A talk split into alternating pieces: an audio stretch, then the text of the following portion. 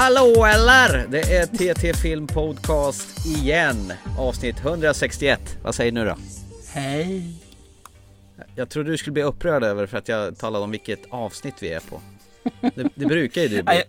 Nej, jag, jag tänkte jag skulle göra det men jag tänkte nej du gör det bara för att provocera och då ska jag provocera tillbaka med att inte bli upprörd över det. Hörru du, vad, vad kul att vi fortfarande lever och mår bra och är här med varsin mikrofon på varsin sida av gamla och nya Gärsta. Ja, nice. Ett tag sedan sist. Två veckor. Ja, det, tiden går fort, man har kul. Och nu är det sån där mörkare, mörka Men vänta, vänta, vänta, vänta, vänta. Så du tycker alltså kul när vi inte pratar podcast? Nej, det var- det är jättekul när Det var inte så jag menade. Jag tycker det är kul att vi återigen sitter här. Så lät det inte. Nej, okej. Nej, nej. Okej. lät Det- Vi är på det humöret idag. Ja. Du är dum. ja. Ska jag berätta någonting som är ännu mer dumt? Ja, gör det. Ja, jo, eh, här i veckan så släppte de ju biljetterna till The Rise of the Skywalker. Alltså, nu ska säcken knytas ihop. Nu ska den här långa sagan som startas 1977 avslutas vid Skywalker saga med The Rise of the Skywalker. Nu finns biljetterna ute och jag kastar mig snabbt in och knappade in. Vi brukar ju gå med familjen typ dagarna efter premiären. Och gissa vad en biobiljett utan 3D kostar till denna lilla film. 155 spänn. Exakt så! Hur visste du det? Därför du gjorde det när vi såg den där förbaskade sista filmen, vad heter Marvel-filmerna? Marvel Dravel, Endgame och i... Men herregud, 155 spänn. Det blir 650 spänn Men- för oss fyra att titta Men på det är lugnt. Vänta två veckor så är den ner på 130. Men alltså seriöst, är den dyrare i premiärdagarna? Menar du? Jajamän, de första dagarna bara. Bara de första dagarna. Men varför Så då? går du liksom två, tre dagar efter så brukar Därför att då vill folk se det. Och de, de som går då betalar vad som helst med idioterna. Ursäkta mig. Så att det, det, det är bara att inse liksom att du tjänar om pengar på det här. För sen så går ingen direkt. Smärtgränsen måste ju vara nådd här någonstans. Alltså, det kan ju inte Ja, kosta... jag skulle ju inte betala det. Absolut, det är för mycket. Det kan ju inte kosta över 150 Mm. spänn för jag menar en biobiljett. Ska, det- ska man dra med sig familjen och sen samtidigt ha lite godisgrejer. De är ju fan uppe i 700-800 spänn ju. Det sticker iväg snabbt så det gör. För att se en film som du sen kan köpa på Blu-ray för under 49 två, spänn. Ja, under, ja men typ under Ja. 200 spänn när de släpper den. Ja, jag tänkte man kunde streama den så är det 49 spänn. Ja det har du ju också rätt i om du inte är en sån här gammalmodig person som jag som vill hålla i förpackningen, ta av plasten, vika upp fodralet, ta ur skivan och det snäpper i det fästet som man plockar ur den. Och ena taggen går sönder. Ja exakt och så ligger skivan löst där då. Flaff, flaff, flaff, Och sen lyckas du bryta sönder den också så du måste sticka iväg och köpa en ny. Ja, Fan, då är det Eller hunden kommer att tugga på den. Nej, jag har ingen hund så man kan inte tugga på den. Ja, den kanske fastnar i Blu-ray-spelaren och får aldrig ut den. Eller Du har glömt att du stoppat i den där så försöker trycka in en till. Så, så att det sitter två skivor och det fastnar där. Skit. Det har faktiskt hänt mig. Har du det? Ja, dock inte på musik utan det var på den tiden man hade CD-skivor för att lyssna på musik. Jaha. Så lyckades folk göra det när vi hade en fest. Då låg det tror jag två eller tre skivor i, eh, i släden. Hej då. Lyckas du pilla ut dem då eller? Det skrapade ordentligt tala om. Jaha, okej. Ja, men jag fick ut dem till sist gjorde men det var ju det att det, släden ville inte gå upp för den satt ju fast. Alltså man fick gå in och så fick man trycka upp den och använda en smörkniv för att bända upp den lite grann och så här. Det var, det, var inte, det var inte så att Rick Astley lät tillsammans med Belinda Carlisle samtidigt. Så det är väl sånt du lyssnade på förr kan jag tänka mig. Smörpop. Absolut. Vilka är det förresten? Heaven is a place on earth. Du vet. Och I rest my case. Ja, det var visst jag som lyssnade på det. Eh, vi går vidare, eller vi, vi kan ju starta dagens program för vi har fyra, eller tre filmer och en tv-serie att prata om. Och det här ska bli kul! Ja, absolut. Det underbart startfält. Mm. Eh, Det är ju skräckfilmsvecka, eller vad säger man? Halloweenvecka eller någonting just nu. Eh, Nu ska alla klä ut sig och spöka, man kan köpa billigt godis ute. Och allt godis ser ut som pumper och annat skit. Så det är väl lika bra vi... Ah, Skräckfilm vet jag fan men ja, thriller, skräckfilm, skitsamma. Eh, vi ska prata om... Blir du rädd nu? Hey, why wait for the weekend? It's five o'clock somewhere. Welcome to Mars. This is so sick. What mother parties with high schoolers? What the? Probably something wrong with me. I don't want to hang out at Mars anymore. That bitch is crazy. Why are you doing this? Are you smiling? Now you You know where the party is. Det, det var inte mitt spöke utan filmen heter Vem kan vara rädd för en gullig liten tant som håller på och jobbar i en eh, djuraffär? Tänkte säga, men en veterinärklinik. som heter Sue En ensam liten kvinna eh, som eh, är väldigt kontaktsökande och en dag eh, stöter de på ett gäng som försöker köpa ut sprit i den lokala spritaffären. Och vi vet ju allihop att sjuksköterskor har vita rockar. Eh, jajamän, så är det. Och hon tycker väl, klart jag kan väl göra det. Så hon köper ut lite sprit åt de här ungarna. Dessutom bjuder in ungarna hem till sig i deras källare, för där minsann kan den ju vara och festa. För föräldrarna gillar ju inte att eh, ungarna är ute och svinar. Surprise! Och eh, Suen tar hem dem till sig och eh, tycker att här kan ni kröka. Eh, och tonåringarna tycker väl att hon är ju rätt cool till att börja med. Ända tills hon börjar bli lite, lite för efterhängsen och börjar skicka massa sms och vill att de ska ses igen och när de här tonåringarna inte kan då blir hon lite lätt förbannad och förnärmad och i princip börjar terrorisera dem. Grejen är väl det också att eh, Suen har haft ett förflutet som en liten hackkyckling i hennes unga år då. Så att eh, det kanske finns någon slags anledning till varför hon gör detta. Eller inte. Precis, Ja. eller inte. Ja. Vad hade du för förväntningar när du såg den här filmen då? Eller Innan du såg den? Inte så jättehöga. Det enda jag vet att eh, de som har producerat Get Out och Happy Death Day, ett produktionsteam som ligger bakom den här filmen, lite så här, ja, en, en skön psykopatkärring är väl aldrig fel. Och sen eh, såg jag att Juliette Lewis skulle vara med som spelar mamma till en av de här tonåringarna. Hon är ju alltid trevlig att- titta på. Eller och duktig skådis menar jag. Och sen har du ju även eh, han, vad hette han som hade, stängde in den här eh, tjejen i sitt rum. Den här 12, 12 gånger 12 eller vad hette den? 20 gånger 20 han som kidnappar den här tjejen på parkeringen och slänger in den här kvinnan i, i sitt rum och inte berättar varför han stängt in henne. Han är ju med här. Luke Evans heter han ju. Åh, oh, det var väldigt kringelkrokigt medan jag funderade på vad han heter. Ja, han är ju med och spelar förälder till en av de här tonåringarna. Eh, Mm, nej men förväntningarna var väl att få se lite skönt eh, psykopatkärring-raffel. Och det är väl ungefär precis vad man får här. Ah, okej. Ja, absolut. Ja, själv då? Nej, men jag hade nog nästan eh, samma eh, känsla Mm. faktiskt. Man vill ju ha, som säger, en psykopat som sagt som visar på ena sidan som sen eh, blir mindre snäll om vi säger så då. Mm. Eh, sen är det resan dit som, eh, ja, den är alltid intressant hur de gör den resan. Hon är ju en vän, trevlig liten mystant initial som känns lite ensam bara och vill väldigt kontaktsökande och varför man eh, söker sig till tonåringar det kan ju vara lite udda så. Sen så tycker jag väl att är hon verkligen en mysig tant från början? Eh, Ja, jag upplevde nog det faktiskt. Ja, för titta så här, hon går in och sen så i början så är hon rätt bitsk mot dem tills hon får syn på bilen som de åker med. Och då tycker hon, ja men absolut kan jag göra det. Och direkt efter hon har gjort det så ringer hon till en av papporna och säger de sitter vid stenröset och dricker sprit. Så hon anger dem en gång. Är det verkligen någonting som en snäll helyll-tant gör som precis har köpt ut sprit till dig? Ja, innan dess var hon ju snäll. De första Ja. fem minuterna. Fem, ja två och en halv. Okej då. Vi spoilar ingenting i det här fallet faktiskt. Jag känner, det här sker alltså de första 5-10 minuterna i filmen. Ja, ge mig fan på att man ser det i trailern också. Nej, det gör man inte. Nej, och den har du tittat på?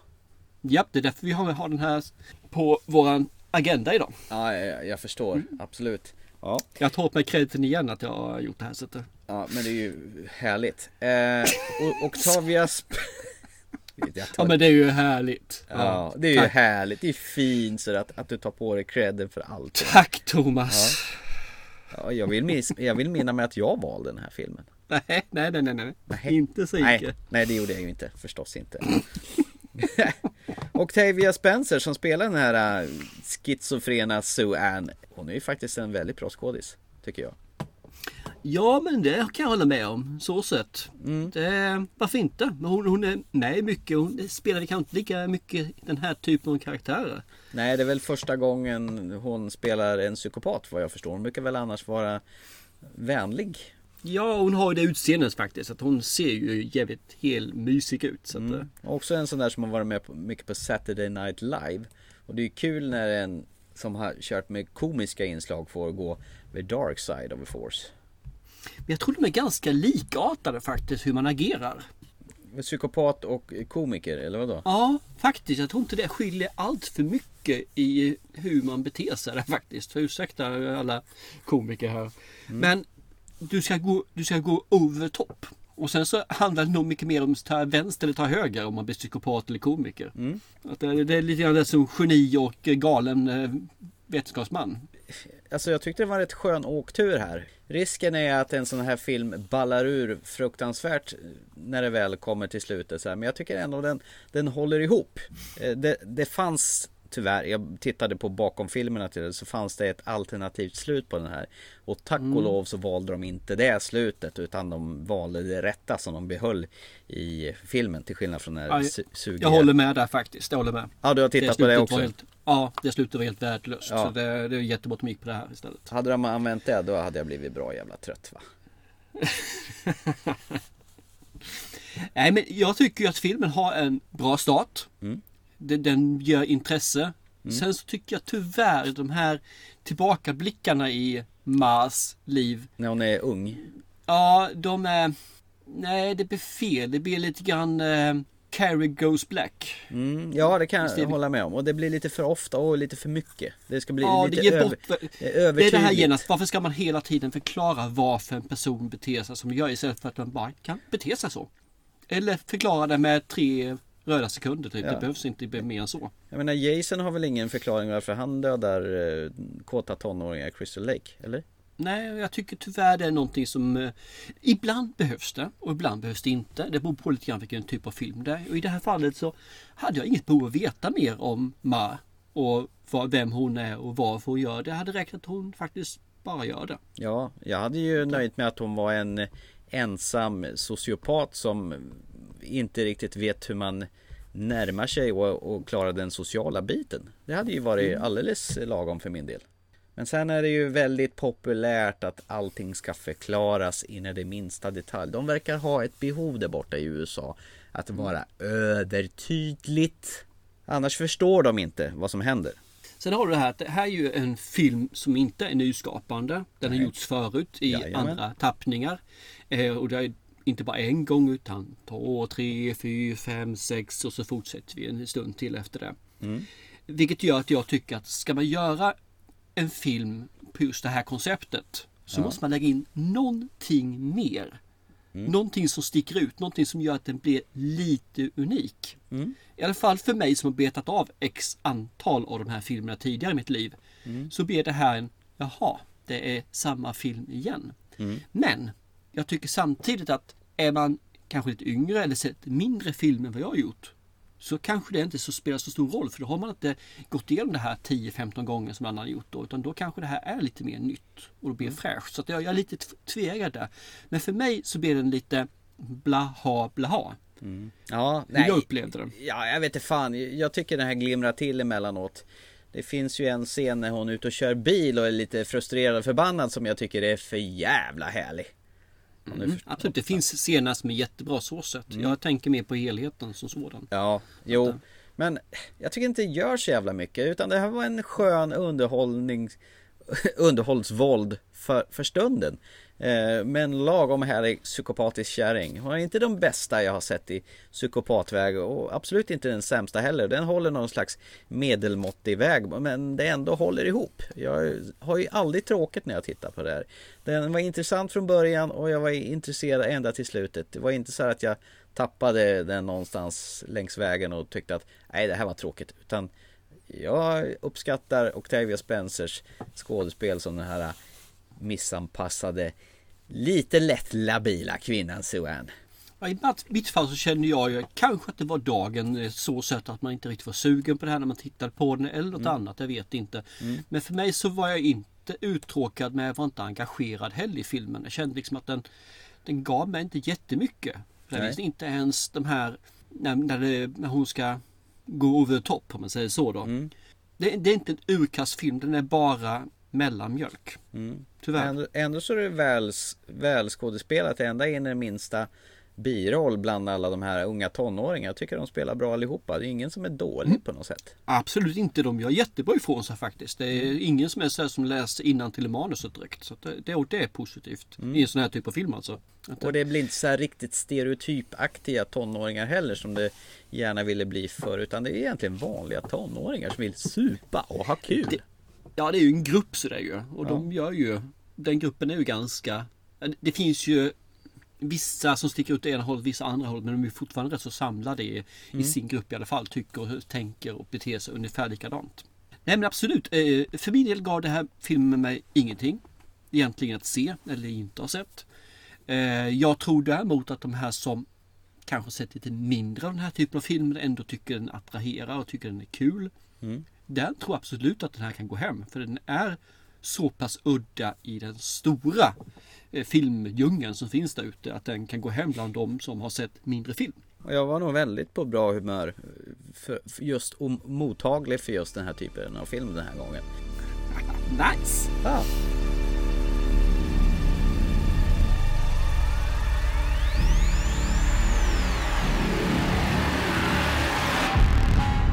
Men eh, ska vi lämna det här eh, osannolika psykopathistorien till någonting direkt från verkligheten som är skildrad i, från HBOs miniserie som kom ja, tidigare i våras. Den har nu landat på DVD och Blu-ray och eh, vi talar förstås om det läskiga dramat Chernobyl. I'm pleased to report that the situation in Chernobyl is stable. In terms of radiation, I'm told it's the equivalent of a chest x ray. No, Chernobyl is on fire. And every atom of uranium is like a bullet, penetrating everything in its path metal, concrete, flesh. Now, Chernobyl holds over three trillion of these bullets. Some of them will not stop firing for 50,000 years. Tell me how to put it out. You are dealing with something that has never occurred on this planet before. All of it. All of it.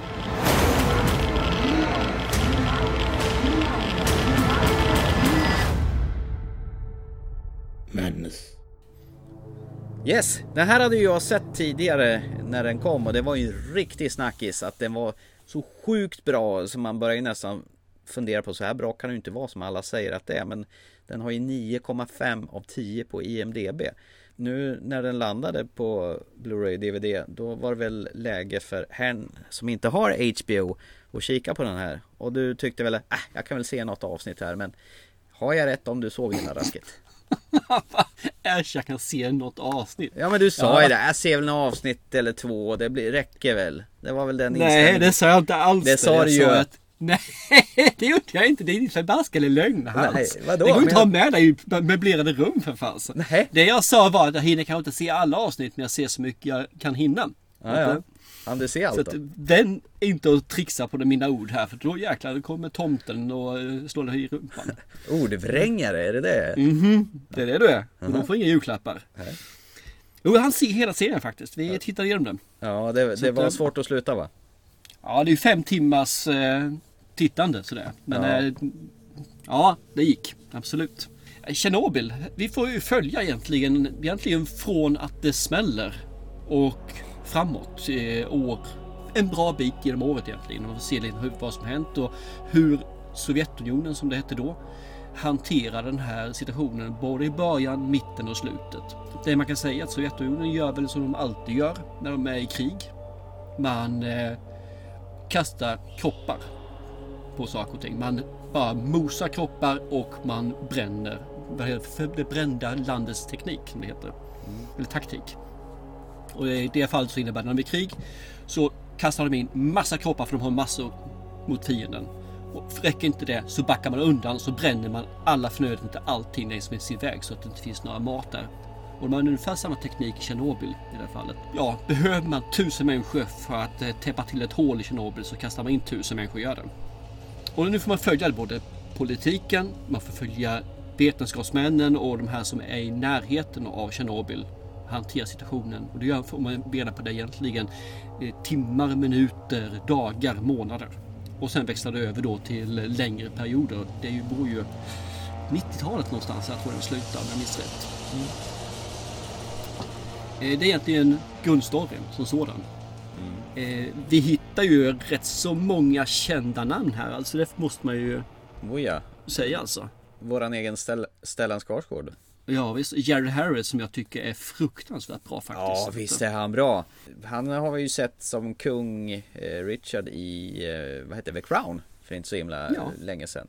Bland annat. Bland annat. Mm. Och sen har ju, jag klämde ju hela den här serien Fringe. Där han är en återkommande antagonist i den serien. En riktigt äcklig skurk. Han ser rätt äcklig ut den där mannen. Både och. Jag tycker han ser äcklig ut ibland och ibland ser han verkligen ut som en jättemysig eh, farbror. Okej, att- han, han, om jag omformulerar mig. Han kan se äcklig ut när han ska spela äcklig. Riktigt äcklig. Ja men det kan han, absolut. Det kan han. Men det är en sak som jag...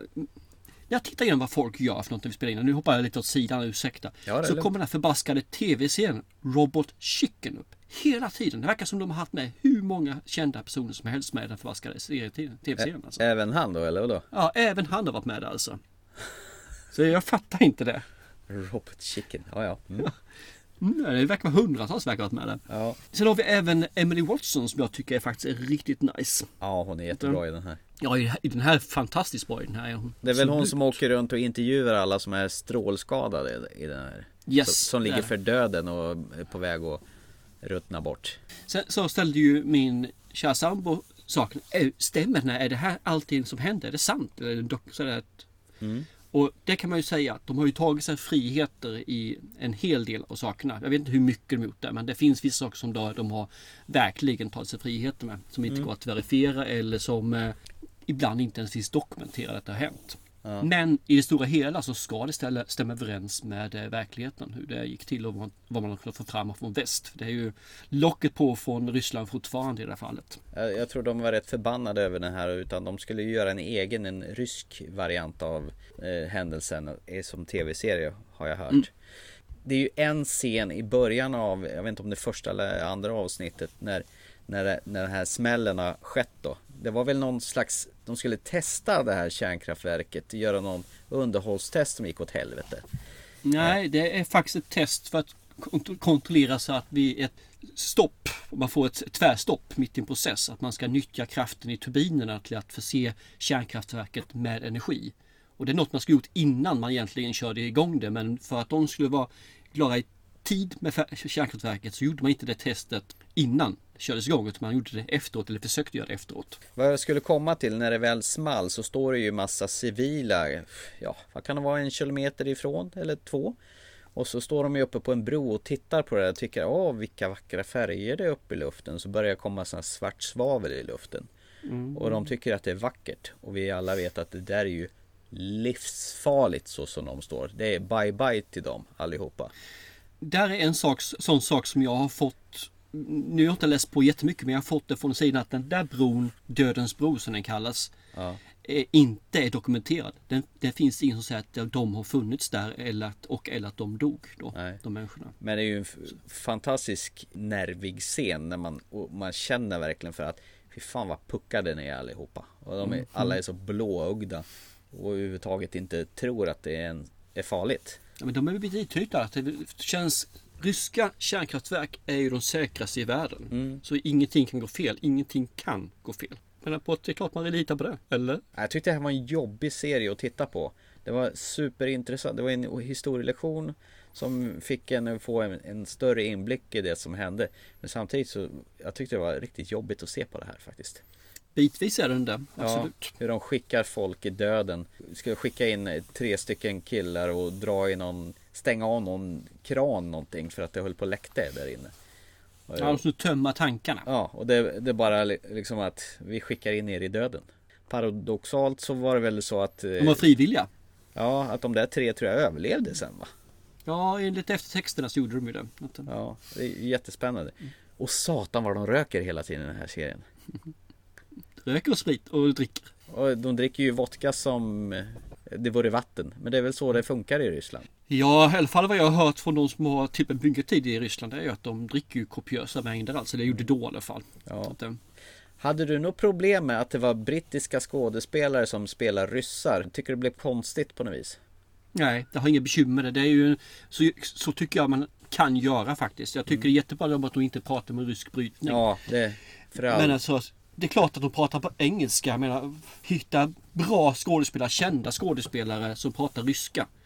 Det är ju jättesvårt. Det är, I alla fall för oss här i västvärlden känna igen dem. Så det är klart att de gick på det här. För då kunde de ju ta med sig riktigt fina skådespelare då som folk känner igen vilka det är. Tack och lov att det inte var någon löjlig sån här brytning som det kan vara. Det, det blir pajigt då. Både och ibland tycker jag det kan passa bra in alltså. Men överlag så tycker jag varför göra det? När du inte pratar ryska så behöver du inte göra det på brytning heller. Så kör hårt. Så nej, jag har inga bekymmer med att det inte var på ryska. Och jag tror till och med för mig att det är bättre. För då, med ryska så måste man läsa texterna på ett annat sätt. Nu kan man ju mer titta på den istället. Det är spännande att de har eh, stoppat in Faris Faris i en av rollerna här också. Jag missade jag faktiskt. Skämtar du? De är ute och skjuter hundar i ett, i ett av avsnitten. Ja, okej, det var han det alltså. Ja, det hade jag inte en tanke på. Bommar du att det var Faris Faris? Med hans Ja, näsa. ja. Gigantiska näsa. Svart. Fakta det borde jag ju ha fattat egentligen. Men nej, jag var nog inne i filmen så mycket så att jag, eh, serien, så jag fatt, tänkte nog inte på att det kunde vara så. Nej, Det- okej. Okej. Nej men jag kan säga med en gång att den här, den här serien är ju jättebra. Den är ju fantastiskt bra miniserie kan man säga att det är däremot. Är jag inne i den så nej, då tänker inte jag på vilka som är skådespelare. Då tänker jag att där ser jag den personen, där ser jag den och det är karaktären jag ser. Jag ser liksom inte den andra. Ja, likadant Stellan Skarsgård smälter ju in väldigt så här. Man tänker ju inte riktigt på att det är han heller. För de har ju de har gjort Verkligen hans, lyckas bra med, med hans Ja. ansikte och hans, hans eh, hår.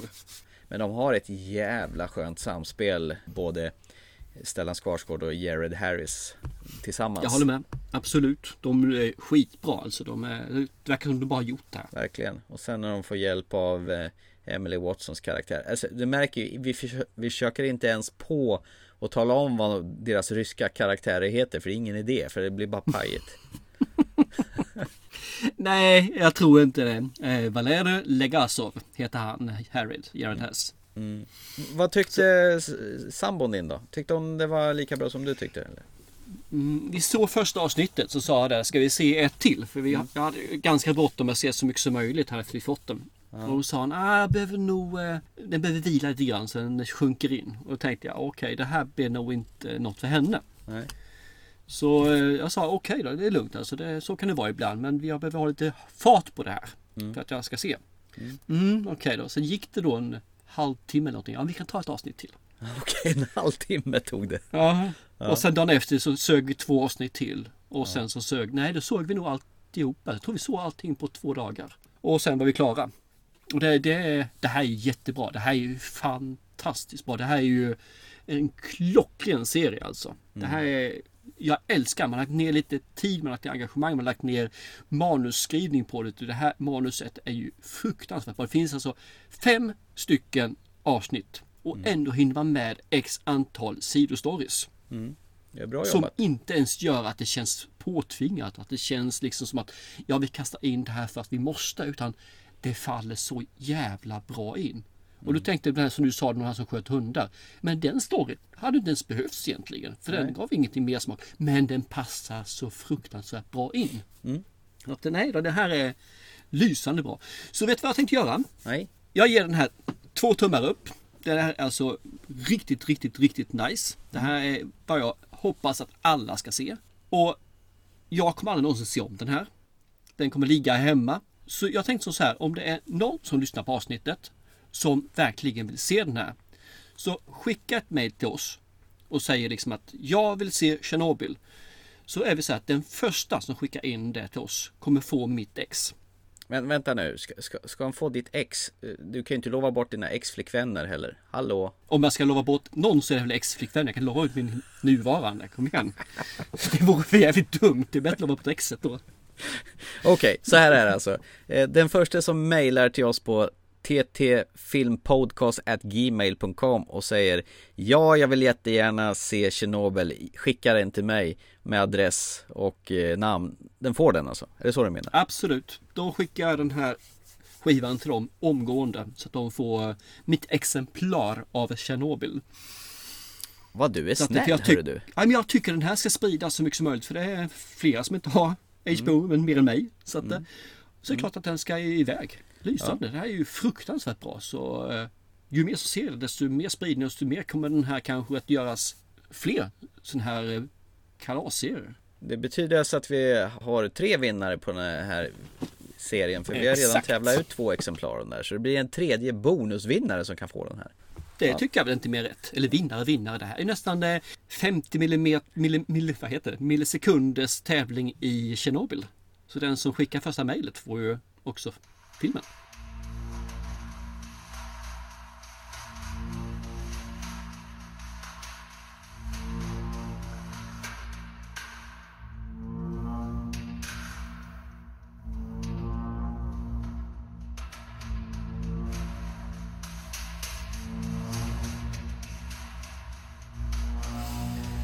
Jaha, då går vi över från verkligheten tillbaka till overkligheten igen då.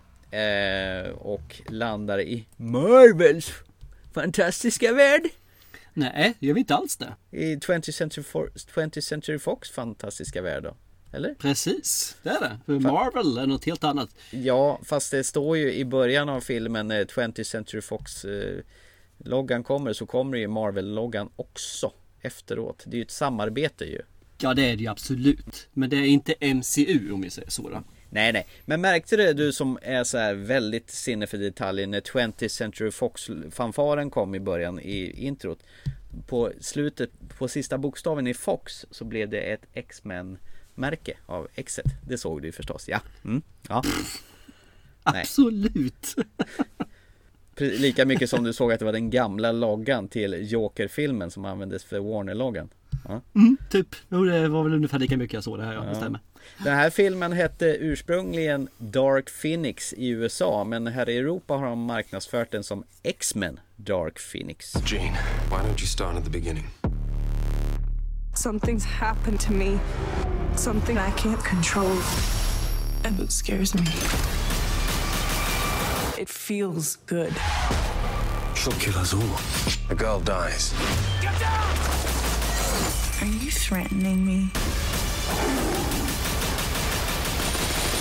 Because that would be a bad idea.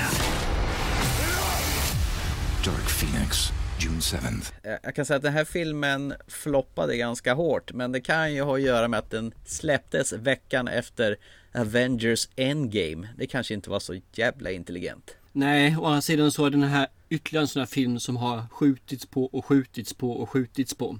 Så att det är ju, det kan ju vara därför. Ja. Nej, den kostar ju 200 miljoner att göra och har hittills idag spelat in 250. Så att det är ju en flopp. Eh, huvudrollen så ser vi Sophie Turner som vi har sett i Game of Thrones. Spelar en av de kvarvarande Starks. Hon spelar Jane Grey. Vad handlar det om då? Ja, vi kan väl skippa det här med eh, hur den här ligger till i tidsloopen. För det Ja. finns ingen tidsloop i X-Men-filmen i dagsläget. Ja. Det påminner lite grann om eh, faktiskt X-Mens tid i början av serietidningsepoken. För där hoppade man hej vilt också. Jane Grey dog, hon är återupplivade som fanns på månen som ett någon typ av klon. Hon var tillbaka igen. Och, så att strunt i det, det finns ingenting. Varje film i dagsläget är mer eller mindre fristående.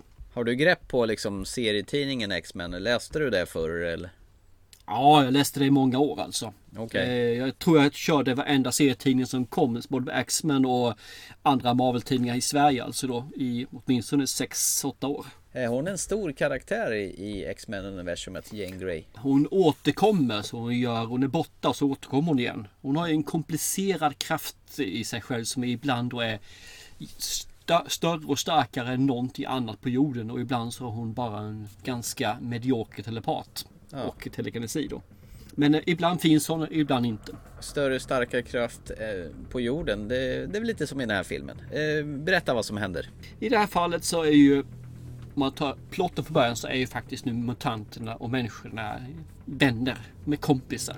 De tar hjälp, USAs president tar hjälp av X-Men när det är någonting som inte de kan fixa. Och i det här fallet då så är det någonting som går åt skogen med en rymdskyttel i rymden då alltså. Så X-Men eh, åker upp till rymden med sitt eh, Blackbird-aktiga plan där. Sin stealth fighter eller vad det heter för någonting. Och ska fixa till det här och de eh, räddar alla utom en. Och de menar på att vi måste sticka för det finns någon energimoln som är där i närheten också. Och givetvis måste de rädda alla så de skickar ju in bland annat då Jane Grey. Och de lyckas få ut den sista också då med Nightcrawlers hjälp som kan eh, då teleportera. Men hon blir kvar och får den här energin genom sig och absorberar upp den då. Och hennes kraft flerdubblas i det här fallet. Och problemet är att hon har ju då problem att använda den här kraften på ett bra sätt. Vilket innebär ju att hon och ja, just att mänskligheten blir inte så glad på mutanterna igen då. I det här fallet. De vill ju egentligen säga nej men det här går ju inte. De kan ju göra vad som helst. Samtidigt så som X-Men-gruppen vill rädda henne och tycker att nej men hon kan fortfarande, vi kan, vi kan få henne att bli bättre.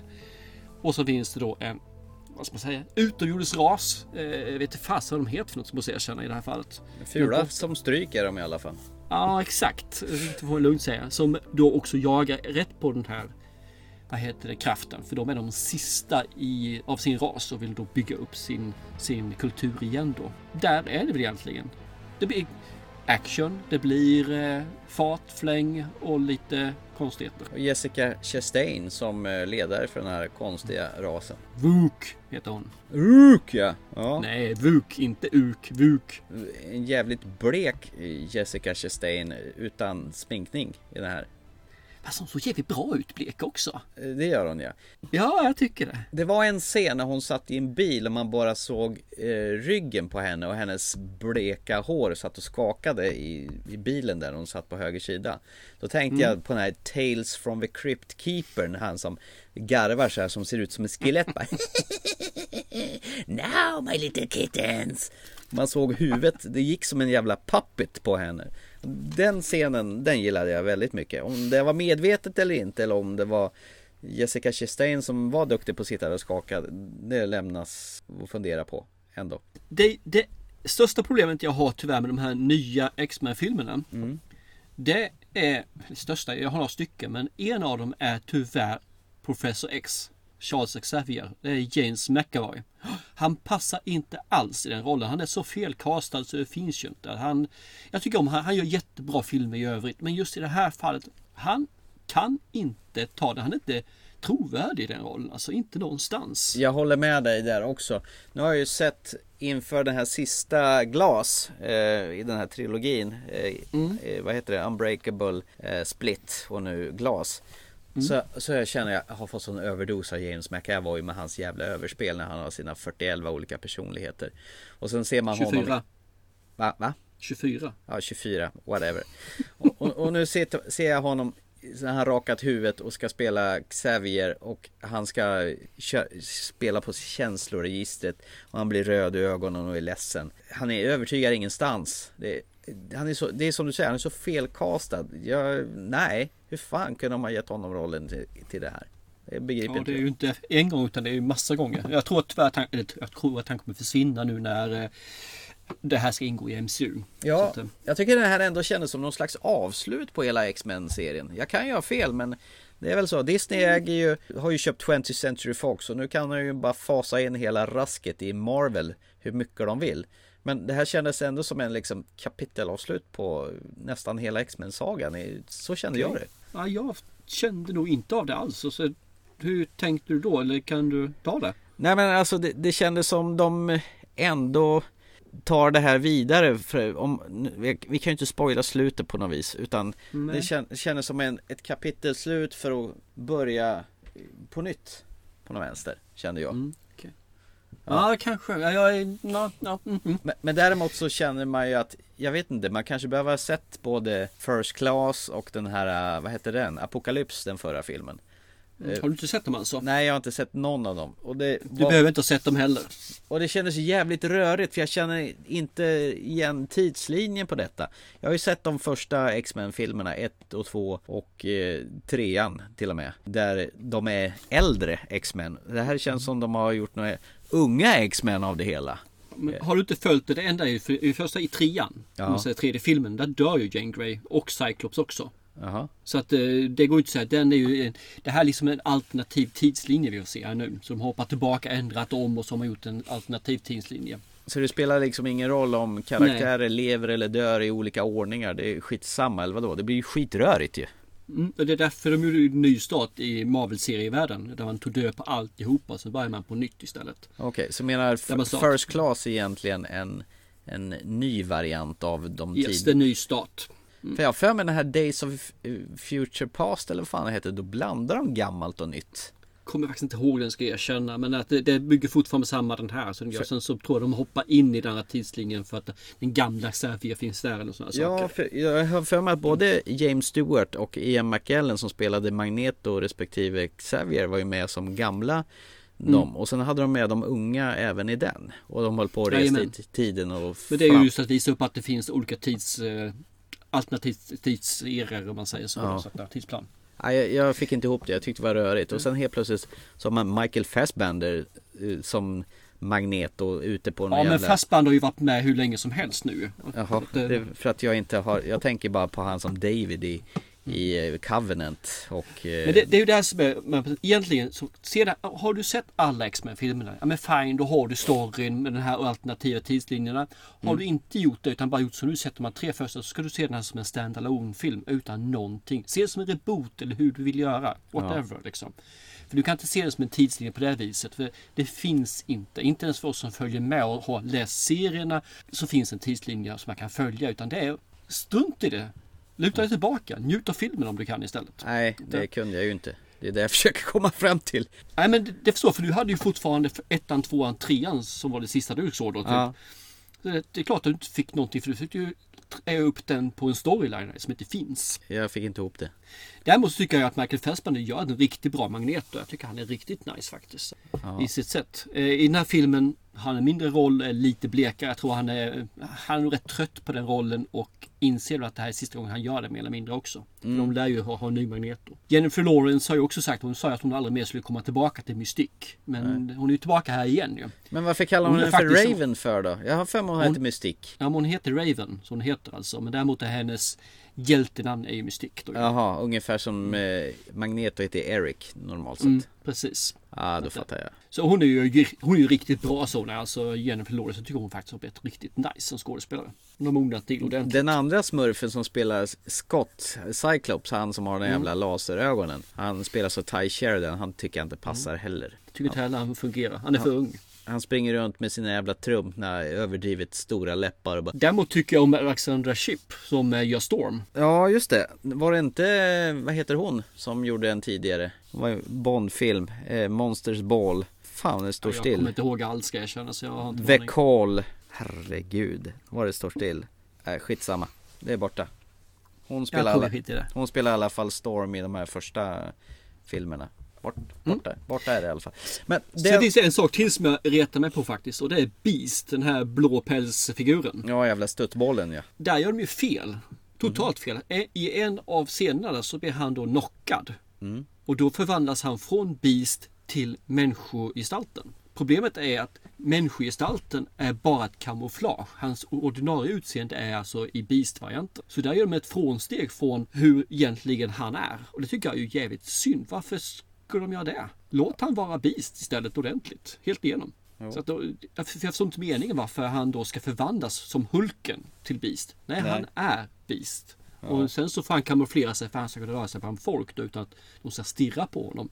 Till en människa. Via teknologi då i sådana fall. I fall. Jag tycker en sekvens var rätt kul. Det är, det är när tjejerna i den här filmen, de kvinnliga mutanterna får stå upp för att rädda dagen. Då är, jag tror det om det är Jennifer Lawrence som säger ja vi kanske borde döpa om X-Men till X-Woman för det är bara vi som jobbar hela tiden. Det tyckte jag var lite Och, kul och faktiskt. det får man ju säga att det är ju de starka karaktärerna i den här filmen är tjejer. Jag, jag har ju lite svårt med eh, jösses. Nu har jag glömt bort vad hon heter för det bara ju. Jaha, Jösses, Jane Grey. Hon heter Sophie Turner, precis tack. ja, från Game of Thrones ja. Ja, jag har lite svårt för henne för hennes register är inte riktigt där det ska. För jag tycker inte om henne i Game of Thrones heller. egentligen. Hon gör det hon ska göra men knappt. Sansa Stark. Ja, men här, och samma sak här. Hon har liksom inte riktigt det känsloregistret i ansiktet. Kanske kommer när hon blir lite äldre. Ändå så läs, läste hon ju på psykologi och grejer för att och verkligen kunna uttrycka sig när hon inte skulle må bra. När hon håller på att bryter ihop, när den här kraften håller på att ta över henne. Men hon är bara 23 så att man får ju ge henne lite tid. Så att, eh, Nu kom jag på vad hon hette. Halle Berry förstås. Spelade ju Ja, Storm. givetvis. Ja, Har du rätt i. fy fan vad efterbliven man är. Nej men jag, jag tycker det finns situationer i den här filmen som faktiskt är riktigt bra. Eh, jag, jag tycker om det här med att det, det finns ingen riktigt god eller ond sida ish i det här fallet. Jag tycker om det här faktiskt att tjejerna får stå mer i fronten.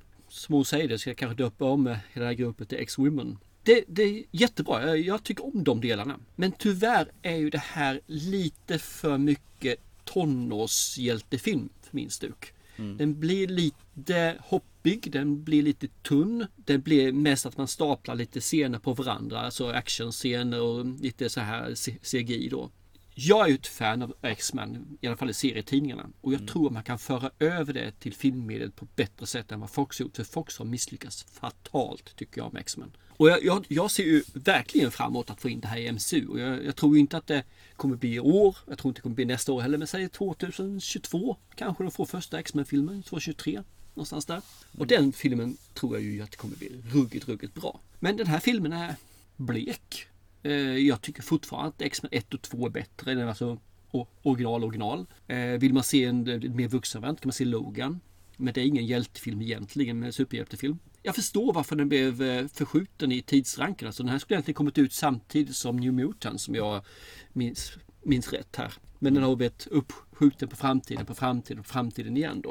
Och det visar sig, det, det känns i filmen också, att den, den är tunn. Den har inte blivit bra. Simon Kinberg heter han som har, som har regisserat den här. Han har varit mest producent och eh, skrivit filmer tidigare.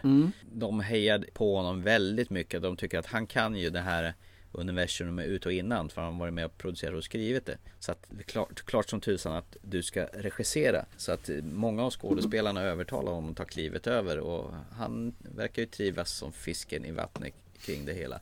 Men- Ja, för det här är väl den första filmen han eh, regisserar? va? Ja visst, det är hans första film han överhuvudtaget har regisserat. Men det som jag tycker är problemet är att de förmedlar ju de försöker ju så jäkla hårt att göra en sån här origin story för eh, Jean Grey ända sedan hon är liten fram till nu. Om man ska förstå var hon kommer ifrån, varför hon beter sig som hon gör, vilka hennes föräldrar var. Men jag tycker ändå de misslyckas fatalt med att förmedla känslor mellan folk. Det blir så platt och generiskt. Alltså även om det ska vara sorgligt i vissa sekvenser. Jag känner ingenting i det hela. Men tittar du lite grann på extra materialet på den här också eller? Ja det gjorde jag. Och de, jag kollade även på de bortklippta scenerna. Det var mycket av de här scenerna som egentligen kanske behövs vara med för att förklara folks relationer. Och det enda han regissören tjatar om att Nej men det här för inte filmen vidare. Det här handlar ju om Jean. Det är liksom Jean, Jean, Jean. Det är det enda han tjatar om. Och de andra karaktärerna får mindre och mindre plats för han håller på att klippa bort deras scener. Det finns en annan film som gjorde exakt samma sak i eh, extra materialet man såg. Så det här Deep Blue Sea. Ja, där Rennie Harlin var bara sugen på att köra actionscener. Precis, det förde filmen framåt. Det började, vi behöver ha mer tempo. Det, det saktade ner filmen. Och så såg man på extra material. Helt plötsligt fattade man filmen. Och här är lite grann samma sak. Han hade klippt bort så mycket av de andra sakerna så det blev bara Gene och action. Det är ju så jävla dumt. Och, nej, på riktigt alltså. Jag tyckte det här var ett jävla CGI-soppa. Där det kastas tågvagnar och helikoptrar och folk flyger och far tvärs som jävla stålmän och de slåss och det blixtrar. Nej fy fan vilken jävla sörja det här var. Jag tyckte det här var en ren jävla påse skit om jag ska vara ärlig. Men å andra sidan, titta på det här. Vad trodde du skulle få? Trodde du trodde du inte skulle vara en CGI utan de skulle göra allting i jo, verkligheten? men jag har ju sett tidigare, alltså vi kan ju backa några år och se på de här tidigare X-Men. Inte fan var det här så jävla överpampigt. Alltså jag blir trött på det. Alltså jag blir, jag blir matt av att titta. Det är ett jävla epilepsianfall till film det här. Nej fy fan vilken, vilken dålig film det här var. Jag, jag ser att det finns en röd tråd i det här för min del. Den som har gjort en, han som regisserade den, är samma person som skrev manuset. Ja, Som är samma person som producerade den. ja just det. Så vi har liksom då Simon Kinberg som har gjort alla de här tre sakerna. Och det är faktiskt så att den som skriver, den som regisserar och den som producerar. Man behöver olika personer av en anledning för de måste vara motpoler och hålla emot och, st- och stångas lite grann. Nu är det bara hans bild, det vill säga att den blir ju som bäst tvådimensionell. Hade det varit två stycken personer till så hade den kunnat bli tredimensionell i sitt agerande och sin framställan. Nu var det bara hans vilja, hans vision om man nu hade någon. Så att, nej jag håller med, det, det är ingen bra film där. Så ju det, den skulle nog stannat på klippbordet och sagt att nej den här går vi nog inte vidare med. Eller så skulle man kanske gjort den till något annat än vad det var idag. Tanken var ju ett tag att filmbolaget ville bara kasta ut den på Alltså låta biopremiären vila och att den ska komma direkt till eh, VOD och eh, hemmavideo på en gång. Men Och det tror jag hade varit en bättre, en Ja. bättre idé faktiskt. fast det har de väl aldrig gjort med en Marvel-film slash sån här eh, tidigare tror jag. Nej, men jag tror vi kommer få se det nästa gång. Mm. När New Mu- Mutants kommer så kommer den gå direkt till eh, hyllorna. Grejen var ju också att eh, normalt sett så brukar man marknadsföra en sån här film typ 10 månader i förväg. Den här Mm. fick två månaders marknadsföring och som sagt den hamnade i kölvattnet till eh, Avengers Endgame också. Det är ju rätt svårt när en sån stor kioskvältare och så försöker man stoppa in den här direkt efter. Det funkar ju inte. Det är som att Nej. skjuta sig själv i foten ju. Så vi ska se lite grann, den, den kan ju få lite revansch nu pengamässigt när den släpps på DVD och så här. Men det kommer ju inte bli den här som eh, verkligen gör att oh, vi måste släppa en X-Men till. Jag för mig jag läste någonstans att det här skulle vara startskottet på den ny generations X-Men Men med tanke på att den floppade så jävla hårt och att det blev att 20th Century Fox blev uppköpt av Disney så blev ju de idéerna skrotade ganska hårt. finns en sak som är nyskapande med den här filmen faktiskt. Jaha, okej. Och det är den första filmen som man aldrig någonsin får se eller att de nämner Wolverine vid namn. Ja, ja, så är det ju. Han är ju taget inte ens eh, nämnd i den här filmen. nej. Första av alla X-Men-filmer. Vad kommer, vad kommer det sig? Han är ju död. Ja, han dog ju...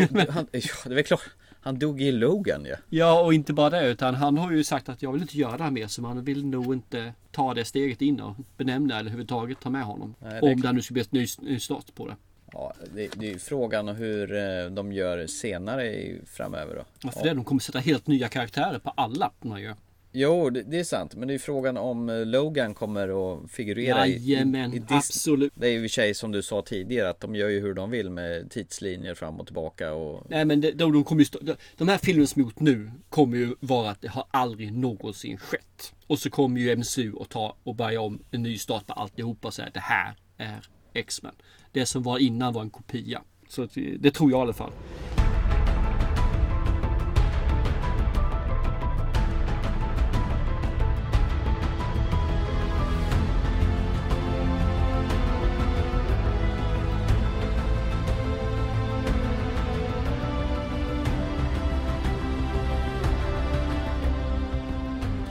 Går vi till eh, kvällens sista punkt då och eh, flyttar oss från en svindyr 20th Century Fox producerad film till en liten film gjord i Sverige av eh, Rasmus Tirsitis. Vi fick ju upp ögonen för honom när han gjorde filmen Vilsen här för några år sedan. Häromåret så fick vi ju reda på att han skulle göra någon form av vikingaskräckis i svensk miljö som från början skulle heta Viking Saga Rune of the Dead men strax för några månader sedan bytte titel till The Huntress Rune of the Dead.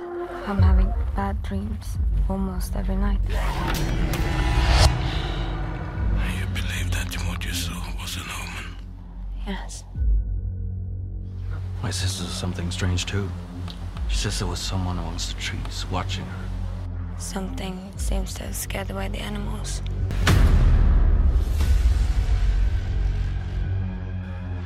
A warrior. Where did you find him? Maybe you know something about father. Or he'll cut our throats in our sleep. We must leave before they rally together. There's that foul stench again. And in the morning, everything had changed.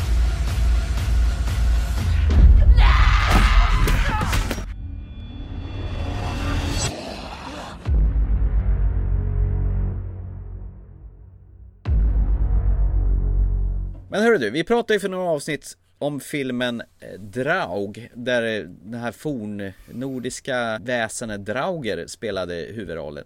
Och här kommer en till. när vi får något liknande faktiskt. Fast det är väl den eh, varelsen som kanske är eh, det mest spännande i våran mytologi kanske då. Att när det gäller i film, eh, ja, filmmässigt kan jag tänka mig. Och det, det som är lite spännande är ju då att du har en eh, Faravid Svalfors af Ugglas som eh, har varit med och skrivit den här filmen tillsammans med Rasmus Tirsitis. Han har ju varit med och producerat Draug också som vi pratade om för några program sedan.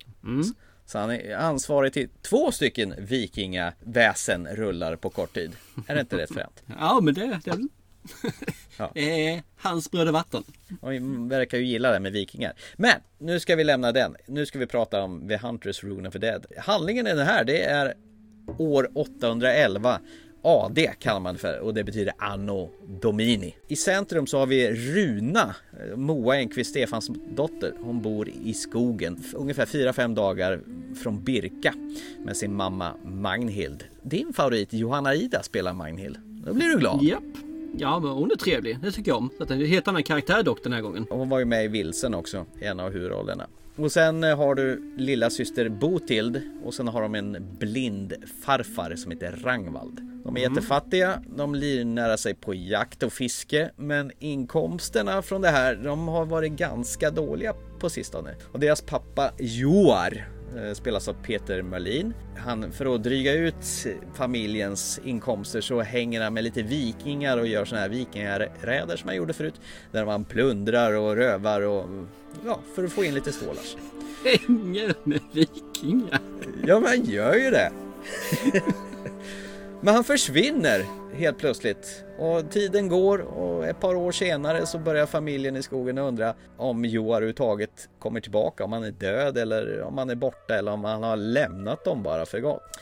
Runa då, hon är ju den äldsta dottern och hon får ta kommando och försöka för- försörja familjen då genom att jaga eh, och hennes största färdighet är bågskytte så hon är en duktig skytt och jägare. Hon är väl egentligen den som håller ihop familjen och medan mamma Ragnhild hon blir bara bittrare och surare och börjar känna både förakt och hopplöshet över att Joar är borta. Hon vet ju inte om han har lämnat dem med flit eller om han är död. Och sen har vi den åldrande farfadern då som försöker döva saknaden med att dricka så mycket mjöd han kan bara för att döva saknaden av, över sin frånvarande son. Så en dag när Runa är ute och jagar och då hittar hon en sårad krigare som hon tar med sig hem och mamma Magnhild hon blir ju inte speciellt road över detta men när mannen vaknar till liv då får hon reda på att han har stridit tillsammans med Joar och han är nog där för att skydda familjen mot ett analkande hot. För någonting rör sig närmare och närmare i skogen mot deras lilla familj. Är det en bra plot synopsis på vad det här handlar om? Ja, kan nog stanna där så det inte blir för mycket. Eh, undrar varför filmen heter Rune of the Dead? Är det för att hon heter Runa eller vad tror du? Eller är det runskrift man funderar på? Bra fråga, jag har faktiskt inte ens tänkt på namnet så sett. Nej, för annars borde den väl heta Runa of the Dead, eller hur? Med, med, med tanke på att de skaffade över titeln The Huntress. För det är ju hon som är The Huntress med pilbåge. Du vet. Ja, den där, nej, jag backar på den. Jag, jag känner inte att jag har riktigt koll på vad namnet egentligen kommer. Det brukar jag alltid kolla upp men den här gången har jag inte gjort det. Inte. Men eh, det är ingen riktig regelrätt skräckfilm som kastar in dig i ett obehagligt skimmer redan från början utan jag skulle vilja mera säga att det här är väl en slow burner som, som är ett egentligen mer eller mindre familjedrama där familjen håller på att tär och håller på att trasas sönder och samman. Jag fick lite känsla på en film som vi har sett för rätt länge sedan på skräckfilmskväll. The Witch. Ja, verkligen! Bor i en, ett hus i skogen och det rör sig någonting i skogen som är ett hot. Det har du faktiskt rätt i. Så jag tyckte om det och just den här, eh, som du säger, liksom eh, hur, hur det tärs mellan familjemedlemmar och hur det hela tiden slitningarna ökar. Ja, jag tyckte det var väldigt mycket likheter mellan dem. Visst är det en vacker film, alltså skogen har ju, den, den ser ju fantastisk ut. Väldigt snyggt foto, det känns som att Rasmus har, regissören då, har, försöker att man ska vara som att man tittar över axeln på karaktärerna, ungefär som man smyger i buskarna. Eh, Att du ska få liksom skymtar från alla möjliga och omöjliga kameravinklar. Eh, Jag tycker det är smutt. Det känns som att han har fått lite mer pengar i påsen jämfört med eh, förra, första filmen som han gjorde här. Ja, de har ju faktiskt en, en finansiär från USA, ett, ett, ett Hollywoodbolag som har satsat Mm. pengar. Och det är väl också anledningen varför de pratar engelska och inte svenska i den här filmen. Jag tycker faktiskt att engelska, jag tror att det hade blivit bättre om det hade blivit svenska. Ska jag Mm. för det hade fått lite, lite mer känsla i det. Men jag tycker det engelska uttalet är faktiskt bra. Jag, jag retar mig inte på det alls egentligen. Sen ska jag visserligen tänka mig lite grann på deras ordval. är ju inte gammelspråket utan det är ju en del moderna ordval. Fine, jag kan, jag kan ändå förlåta det. Mm. Så att jag tycker inte det är några konstigheter. Det finns framförallt en sekvens som jag tycker är jättebra. Ja. Och det är ju här eh, hennes, den yngre dottern, eh, Mm. Botild. Ja, just det. När hon ska berätta en historia för sin eh, farfar blir det då. Mm. Så står hon och balanserar på en stock och håller på och hoppar lite grann samtidigt som hon drar en harang och hon är så sprallig. Hon låter precis som mina barn gjorde när de var i den åldern. Och det är bara, orden bubblar ur henne. Så, här, blablabla, så är det liksom.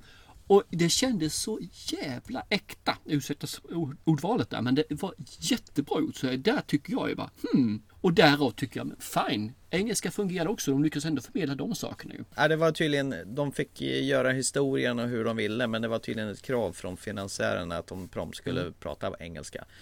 Men det, Lite känsla försvinner ju, men jag, jag, jag köper det rakt av. Mm. Det, det, det, det krockar lite grann med tanke på att namnen är ju så ursvenska och när, när de pratar om Manghild och Runa med svenskt uttal medan resten av dialogen är på engelska. Tycker du det? Jag, nej, jag har inga bekymmer där. Det har jag faktiskt inte. Nej. Inte alls. Men Moa Enqvist, Stefans dotter som spelar Runa. Jädra vad hon glöder som eh, den pilbågsskillade Runa. Den glöd hon har i ögonen eh, och den, alltså närvaron. Jag gillar den jättemycket. Hon känns väldigt äkta, genuin. Det är alltid kul att se starka kvinnor på film. Jag tycker hon utstrålar precis så. Samtidigt som hon avspeglar att hon sörjer och saknar sin far. Eh, Det är en jäkligt skör och härlig balans hon har där.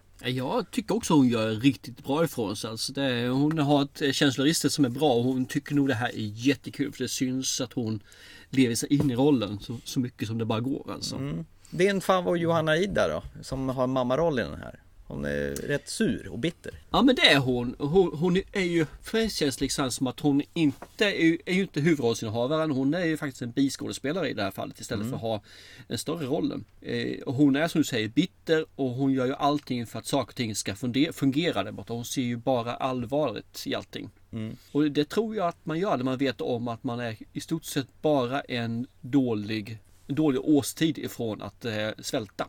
Och då blir man på det viset. Och jag tycker hon gör det ganska bra. Sen tycker jag karaktären i sig själv är rätt så småtråkig. Men jag tycker hon gör det bra tycker jag absolut. Ja, framåt slutet av filmen då får hon ju verkligen blomma ut och visa sitt register på det, Mm. det hon kan. Och det är ju synd att det dröjer så länge men jädrar mot slutet. Där har vi liksom Johanna Ida i sitt esse. Om du förstår vad jag menar.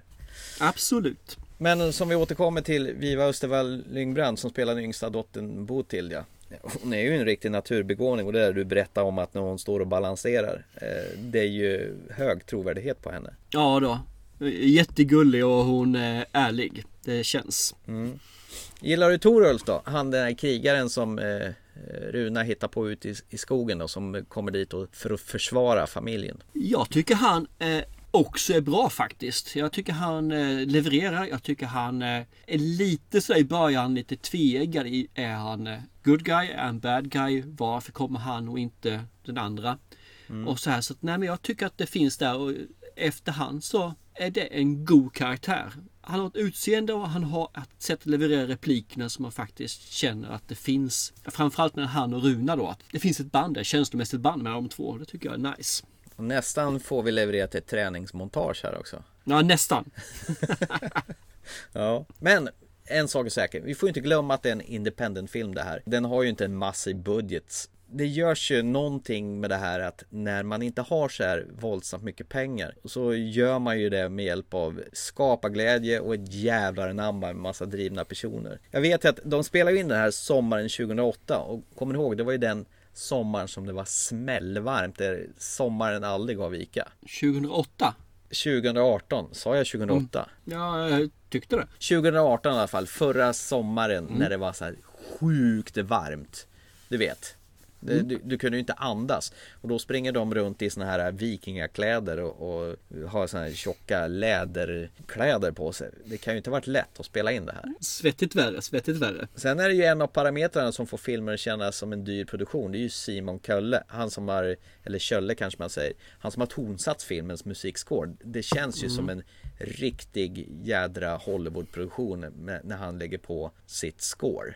Riktigt pampigt. Ja, musiken var pampig. Det var Ja. den alltså, absolut. Och sen blandas det med lite såna här folkliga klassisk stråkar från typ, vad ska man säga, Dalarna eller någonting sånt. Det förstärker filmens puls och DNA som verkligen gör att den, den känns dyr ändå.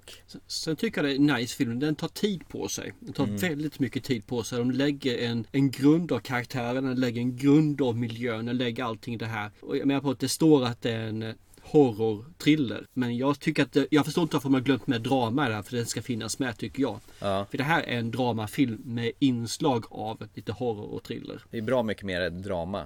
Jag skulle Ja. vilja mera säga att det är ett familjedrama. Med inlägg av horror då, om man säger så. Ja, ja, absolut. Jag nämnde ju Drauger i början. Eh, Man får ju vänta lite grann på detta i den här filmen. Men det gör ingenting. Jag gillar ju den här långsamma uppbyggnadsfasen där man verkligen bara får vara och hänga med eh, den här familjen. Det är lite som man fick hänga med eh, grabbarna i Once upon a time in Hollywood som du gillade så mycket. Och som brann till i slutet. Så gör liksom den här ungefär på samma vis. Kanske. Eller? Kanske. Oj, oj, oj, vad besvärligt det blev för dig nu va? Ja, ja, för jag måste säga att det är just det som är den svaga länken i filmen. Mhm. Det är faktiskt när de ska gå in och göra slutet. När det ska bränna till som du säger. Och för mig så kom en film upp i hjärnan och det är The Platoon. Plutonen. Okej. Det var mörkt, det var regnigt, det var, man såg knappt vad som hände och det var lite grann här också. Det var mörkt, man såg knappt vad som hände. Det blixtrade till, man slogs lite grann där och jag visste inte vem som var vem eller vad som var vad eller vad som egentligen hände överhuvudtaget ibland. Och det tycker jag är lite synd för resten av filmen är riktigt, riktigt nice. Man har till och med kunnat ta bort tror jag en av de, några av de sakerna och lagt in kanske lite mer eh, nerv istället för action. Men Så herregud. det tycker jag är lite synd. Men eh, annars så, det, det är ju det är så en kort bit av filmen så det, det förstör ingenting på något överhuvudtaget. Men hallå, du hade ju ett avsnitt i sista säsongen av Game of Thrones där det var helt nattsvart. Det var ett av de största slagen. Va? Hallå? Ja, men det beror på lite grann också vad man kan se och inte se för någonting. Så att, eh, Men ändå, om du tänker på filmen Vilsen så har ju Rasmus Tirsitis en berättelse som först är en historia och sen transformerar den till något annat. Det här är nästan li- lite likadant. Att du har Mm. ett, ett familjedrama, i den andra var det en polistriller och här liksom, mot slutet så byter den skepnad. Å andra sidan så titeln avslöjar ju att redan från början att det är någonting annat egentligen. ja, det kan man ju säga. Men jag fick mig faktiskt tänka lite på John Carpenters The Fog. Har du sett den? Den här en lilla staden och det kommer en dimma och det kommer ett fartyg med massa Typ också någon form av döda ting som kommer till staden. Ja, jag tror jag kommer ihåg den ja. Mm. Det är lite åt det här hållet faktiskt. Men om man tänker på motivationen och drivkraften. Det, det mörka hotet om man säger så. Ja, kanske. kanske. Mm. Men egentligen, Rasmus Tirsis, han både skriver, regisserar och klipper sina filmer själv. Kan, kan han vara Sveriges svar på Robert Rodriguez? Han gör ju likadant. Vi får vänta till han får några miljoner mer budget. Men eh, jag tycker att absolut, tycker det är nice. Jag tycker om både den här filmen, jag tycker om Vilsen. Mm. Eh, jag tror jag sett den och Vilsen faktiskt ett snäpp eller två högre. Men den här filmen, eh, Vilsen var ju riktigt bra faktiskt må jag säga. Men den här filmen har ju sitt. Du är ju bara sur för att Johanna Ida inte har huvudrollen, eller hur? Ah, nej, inte riktigt ska jag erkänna. Nej, men jag tycker den här filmen är verkligen är bra alltså. Det är lite grann som slänger och drar ner lite grann i slutet. Men som jag säger, slutet är bara slutet. Se filmen för resan dit istället. Och det tycker jag man ska göra i den här filmen och den är helt klart värd att se tycker jag. Mm. Om man tycker om slow burners vill säga. Vill du ha action? Ja, då kan du nog skippa den här. Och jag vill lyfta fram Moa Enqvist Stefansdotter för jag tycker hon är helt briljant som huvudrollen Runa i det här.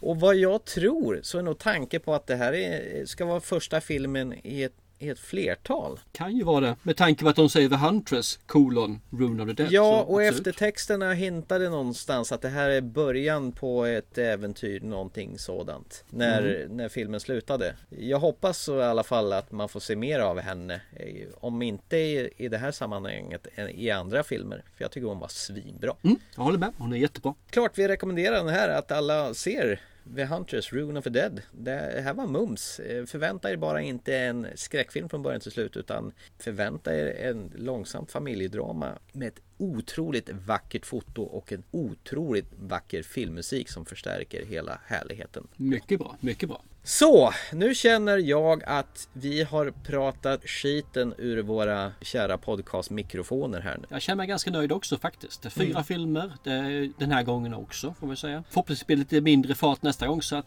vi kan ta med utmaningen som jag fått av dig. ja, vad händer med den? Ja, den eh, ligger på is. Så länge vi kör så här många filmer så får tyvärr vissa saker stå tillbaka. Vi har mycket som ser, mycket som kommer här under en period. Så att då blir det som det blir. Ja. Vissa saker får tyvärr paus och så tar vi upp den när det blir lite bättre tid. Och vi lovar, nästa gång ska vi prata Terminator.